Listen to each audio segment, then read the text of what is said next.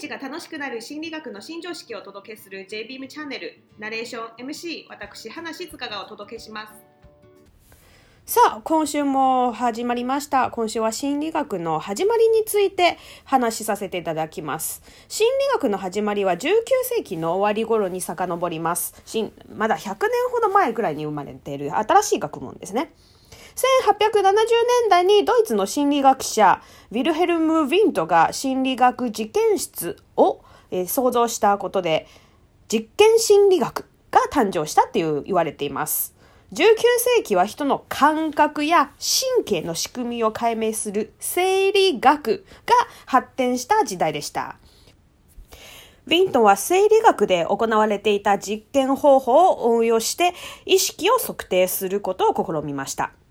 実験はある刺激を与えられ、実験参加者が自分の意識の中で行っている過程を報告する内観法という方法で使われています。まあ、自分の意識の中で何を考えているのかを、えーこの心のところを見ていく。で、ビントの実験は目に見えない心を測定できる形で表そうとした。で、初めての試みとして評価されました。しかし、自分の心を自分で捉えることには限界がありますね。内観の訓練をした一部の人しか実験に参加できないっていうのが問題ですね。どのぐらいの方が日頃今自分どう感じてるのか、何が欲しいのか考えてる方はどのぐらいいらっしゃいます？それちゃんと自分が何を考えて何が欲しいのか明確する。自分のの内なる自分と会話する。それ、これは訓練をしないとなかなかできないんですね。で、逆説で言うと、訓練すれば誰もが自分の考えを明確にして、自分の感情をコントロールすることによって思考をクリアにして、自分の人生をコントロールすることができます。で、自分の欲しい結果が必ず手に入ることができます。で、私は普段 NLP を使って不適切な、また不当な、まあ、ネガティブ感情が出てきたとき、まあ、コントロールする。まあ、怒りとか悲しいとか、恐怖とか、後悔とか不安感じたとき使いますね。で、そうすることによって、やるべきことを淡々とこなして、本当の欲しい結果が手に入ります。こうやって自分の力で自分の人生をコントロールする力。で、それは訓練にすることによって誰もが手に入ることができます。で話戻りますが、で、まあ、100年前も100年今も人類は大して進化してないですね。つまり訓練が必要ということです。で、そして20世紀に入るとアメリカでは誰に対しても測定が可能な事柄だけを扱って研究を行おうとする動きが強まりました。で、行動主義が生まれました。つまり考え、心ではなくて行動そのものを見ることによって、比較的にわかりやすいということですね。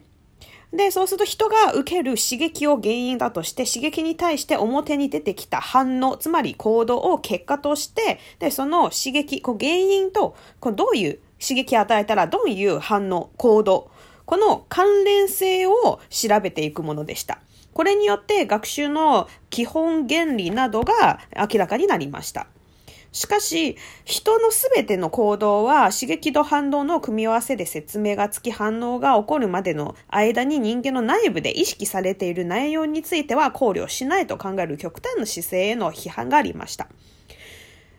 その頃、ドイツではゲシュタルト心理学が発展していました。ゲシュタル心理学とは何か？で、それは刺激と反応は1対1の、つまり、えっと、刺激があって、で、すぐ行動を起こすっていう1対1の関係ではなくて、人の反応には周囲の環境全体によって決まるっていう考え方でした。そんな単純じゃないよっていうことですね。ここから人は一人のと時と集団の中にいる時とは、ま、異なりますよね。で、それによって社会心理学が発展することになりました。で、続いて1940年代にコンピュータが登場したことをきっかけに人の心はコンピュータに似ているねって考えるようになりました。コンピュータの入力、情報処理、出力といった過程に当てはまって人間が刺激を受けると心で、まあ脳みそでね、情報を処理が行われてて反応となって、まあ行動となって現れるっていうようになりました。で、ここから刺激を受けるとき、人の内部で行っている過程に焦点を当てる認知心理学が発達しました。で、認知心理学は実験心理学の中の分野であって、様々な実験を通して知覚や記憶、思考などといった心の機能解明が、解明が進みました。で、さらに20世紀後半には脳みその研究が発展しまして、脳と心の関係性をより、えー、明らかになり始めました。現在はこの流れを組み当時よりも発達した測定技術などを用いて心のさらなる解明を目指しています。で、19世紀の終わる頃に大きな心理学において発展を見せました。それは、ま、日本でも有名なフロイド博士。で、フロイド博士の精神分析によって心の病気の治療を行うことが始まって、で、それを臨床心理学と言います。で日本では、まあ、えっと、フロイド博士は有名ですね。フロイド博士はオーストラリアの精神科医で、精神分析を、えー、始めた人です。フロイト博士は当時、えー、は、私たち今では、えっ、ー、と、有名ですけど、当時はまだなかった概念、無意識っていう概念を生み出しました。でフロイト博士は、えっと、患者さんを横たわらせて自由に語らせる、いわゆる自由連想法や患者の見た夢を分析する夢分析を用いて、患者さんの無意識の中にある欲求や葛藤、患者さんに自覚させるようにしました。で、これが精神分析の始まりであります。で、フロイド博士は多くの心理学者に影響を与えて臨床心理学の発展を後押ししました。で、フロイト博士の影響を受けて、後にフロイトの理論と対立しながらも、独自の理論を作り出した有名人としては、スイスの精神科医のユングさんと、オーストラリアの精神科医のアドラさんがいます。ユングさん、アドラさん、日本では有名ですよね。特にアドラさん、日本、結構、えー、よく好かれていますね。誰もが聞いたことあると思います。で、ユングさんとアドラさんじゃ一体何をした人なの？っていうと、ユングさんはえー、神経症よりも重篤である統合失調症と呼ばれる病気の患者さんと触れ合う中で、人間の無意識の根底には全ての人類に共通する集合的無意識があると考えました。統合失調症の患者さんには、一般の人には、えー、妄想や突飛な話として受け取られるような話をするっていう特徴があります。で、ユングさんは彼らが語る物語の中では、世界の神話や、えー、伝承する、共通する要素を見出しました。で、そうした症状は集合的無意識の現れだという考えるようになりました。で、この考えは、ユングの考え方は、治療だけではなく、文化や社会の成り立ちにも深い洞察を与えました。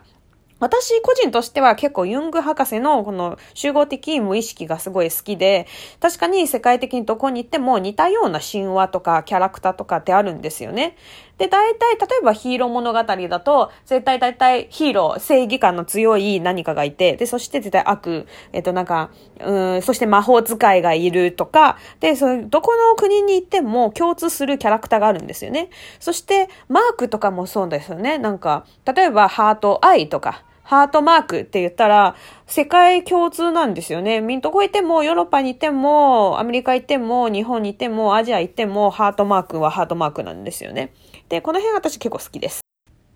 で、アドラさんは、どちらかというと、幼少期の